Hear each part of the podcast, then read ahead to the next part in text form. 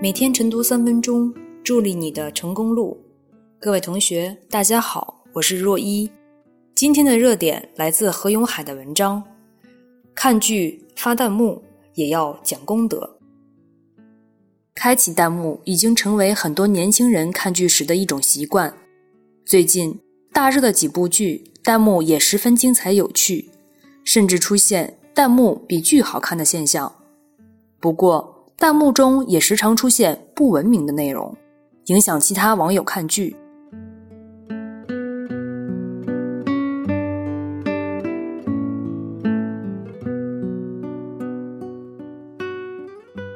边看剧边刷弹幕的全新观剧模式，应该说方便了观众及时与他人分享看剧感受，或通过弹幕交流获得认同感与归属感，或借用匿名。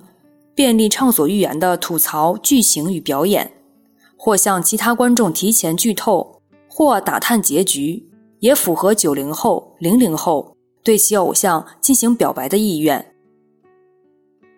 然而，随着越来越流行，弹幕也表现出泥沙俱下、良莠不齐的特征。上述调查所反映的，讨论无关内容、刷存在感还不打紧。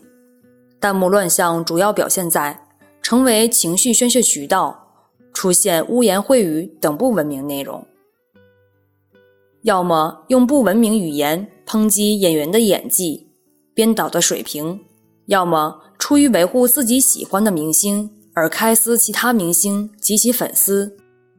尤其是在一些网络综艺节目中，有时双方的粉丝为了保护自己的 idol，互不相让。用弹幕撕出一片硝烟弥漫，甚至污秽血腥。弹幕乱象还会对看剧秩序造成干扰，影响观剧体验。看剧本是通过影像与观众之间的情感感染，达到精神享受、艺术熏陶的目的。尤其是严肃的文艺题材影视剧，更需安静细品。虽然弹幕可以关闭。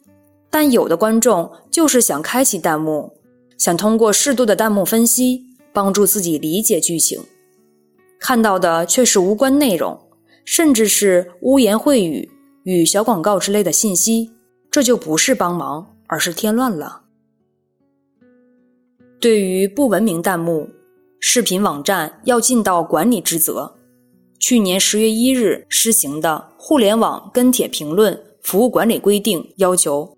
不论发帖、回复、留言，哪怕是发弹幕、表情和标点符号，通通要求实名认证。然而，时至今日，一些视频网站仍不用登录就能发弹幕，这就要求网站必须将实名认证落到实处，还要采用技术将脏话、诽谤、侮辱以及违法违规的弹幕过滤。